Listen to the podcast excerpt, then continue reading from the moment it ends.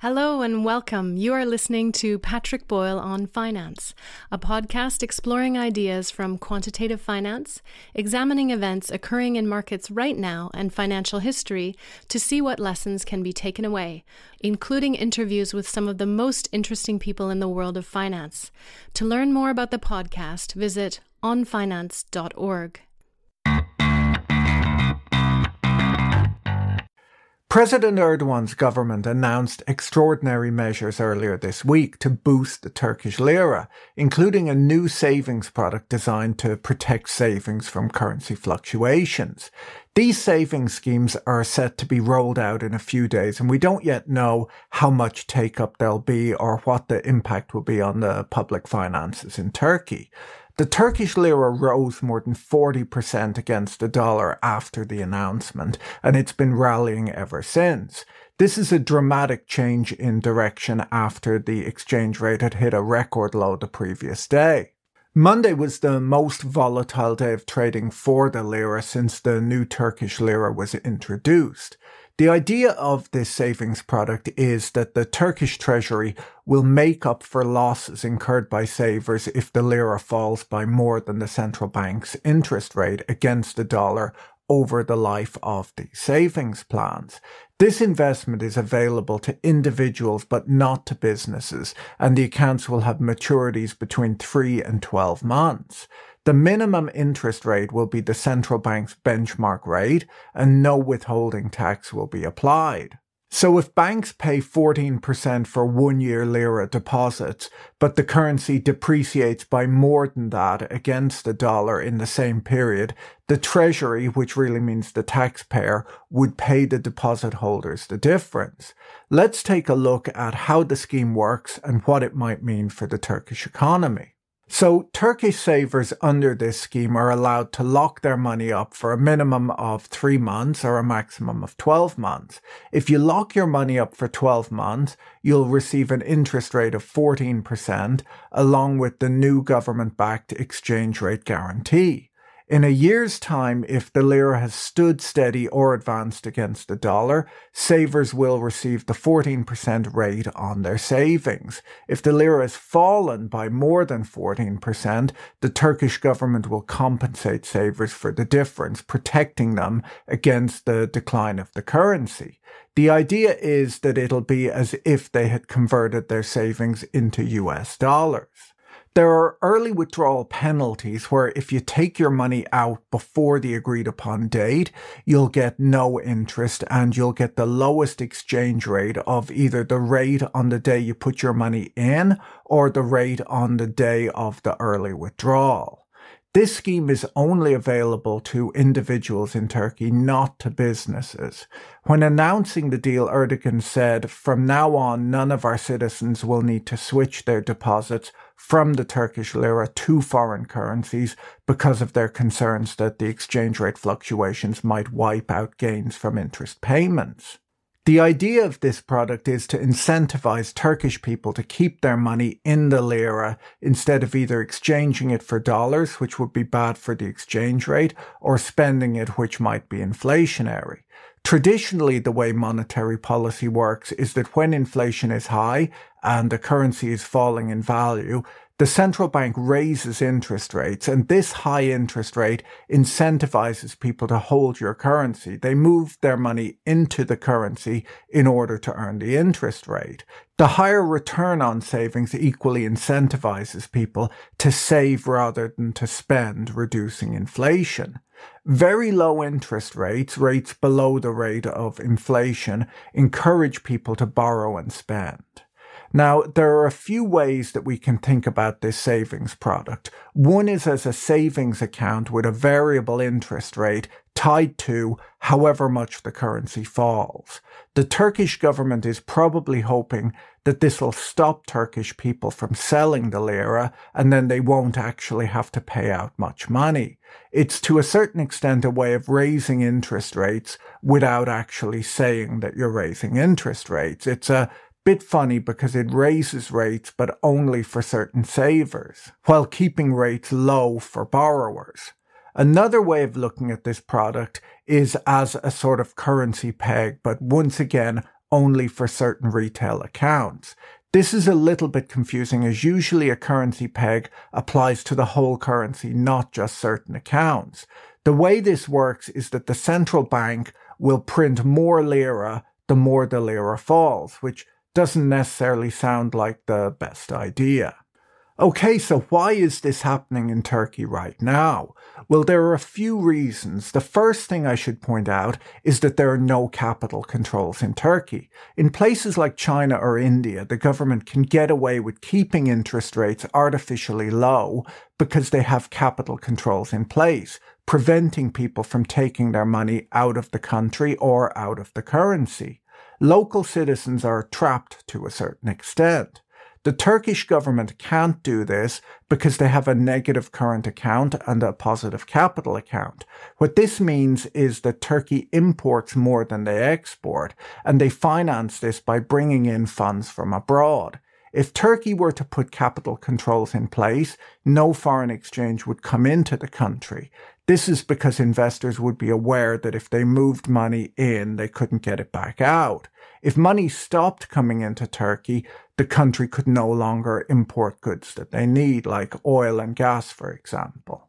Now, this isn't a problem for countries like China, who are in a very fortunate position, where not only do they export more than they import, but also foreign investors keep pouring money into the country. You can only get away with capital controls if you're an export driven economy or if you're a wealthy country like Switzerland, where there's enough money to have investments outside the country and there's no need to have capital flow in. I should point out that there's nothing wrong in general with Turkey's situation of having a negative current account and a positive capital account. You see it very frequently in growing economies where they need capital to come in and fuel growth. So Turkey doesn't have capital controls. But due to the extreme inflation, the Turkish economy has become extremely dollarized. Dollarization is the term for when the US dollar is used in addition to or instead of the domestic currency of a country. It usually happens when a country's currency loses its usefulness as a medium of exchange due to hyperinflation or instability. In Turkey, it's very easy to open a US dollar account at your local bank, and around 60% of the banking deposits in Turkey are in US dollars rather than in Turkish lira. Additionally, Turks can have accounts denominated in euros or in precious metals. People keep their savings in dollars for stability, and most of those dollars then stay within the banking system in Turkey. Now, some wealthy people in Turkey might keep their dollars offshore, we'll say at Deutsche Bank in Frankfurt, for example, but that would be a small minority. When Turkish people borrow money, they'll often borrow it in Turkish lira and might use that to buy a house, a car, or even valuables like gold. Then, if the currency that they have borrowed depreciates, they benefit from that depreciation. When you put all of this together, it means that a lot of middle class Turkish people, or people with savings and the ability to borrow, are essentially short the Turkish lira. Now, it doesn't appear that a lot of analysis went into this savings product. It was probably quickly put together last week when the currency was in free fall and the Turkish stock market was collapsing. But it would appear that the idea is to convince Turkish people to exchange their dollars for Turkish lira. If savers take money out of their dollar denominated accounts and put them in these savings accounts, they're basically selling dollars to the Turkish government in exchange for a synthetic dollar, which is what these accounts amount to. Along with the announcement of the new savings accounts came a television advert in Turkey where a well-known Turkish actor walks a friend through a museum telling him that the nation's flag, the national language, and the parliament represent the country's pride, and that the Turkish lira is our power. The goal is to persuade the Turkish people to turn their backs on dollars and gold and put their savings in lira. There are a few effects that these accounts might have on the Turkish economy. Despite what the president says, foreign speculators are generally not short the Turkish lira. One reason is that it's just way too expensive to borrow. overnight borrow rates are as high as 300% annualized. In fact, when you speak to foreign investors, most have no position at all in Turkey, and most of the banks no longer even produce research on Turkey, as they say that there's no investor interest. The problem is not foreign speculators, it's that the people of Turkey have simply lost faith in the lira as a store of value because it depreciates so quickly. Now, given that inflation is expected to be at over 30% in the months ahead, Turks with access to loans at rates close to the central bank's policy rate of 14% still might decide to borrow money to buy real assets or other currencies. And this would be a continuation of the recent trend for Turks to take advantage of cheap loans to buy other assets, including houses, cars, gold, and foreign exchange that would be expected to go up with inflation. If inflation is high, they win. The goal of this savings product appears to be to convince Turkish people to give up their dollars in exchange for Turkish lira and a guarantee. So then we have to ask whether the Turkish people will want to do this or not. If they already own dollars, there's not much of an advantage of tying up your money like this to get the return you get from owning dollars anyhow. One of the comments on my last piece from a Turkish viewer said that the reason Turks prefer foreign currency to lira is that they don't trust the government's economic policies. The viewer asked, why would you hold Erdogan dollars when you can hold real dollars? If people do put a lot of money into this product, it then converts inflation risk into credit risk for the country. If the Turkish lira depreciates, the government then has to issue more lira to pay it out to savers. The government has taken the exchange rate risk onto its balance sheet with this savings product. Up until now, the lira depreciating just caused inflation, but it didn't harm the country's balance sheet, and it inflates away local currency debt.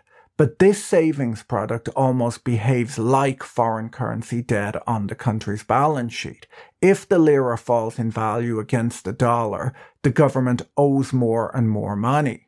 If you look at Turkish bond yields, you can see the credit spreads widening. And this is because up until now, if the currency fell in value, the only risk for the country was the existing dollar debt, which wasn't very big. And this is something that is a big positive for Turkey.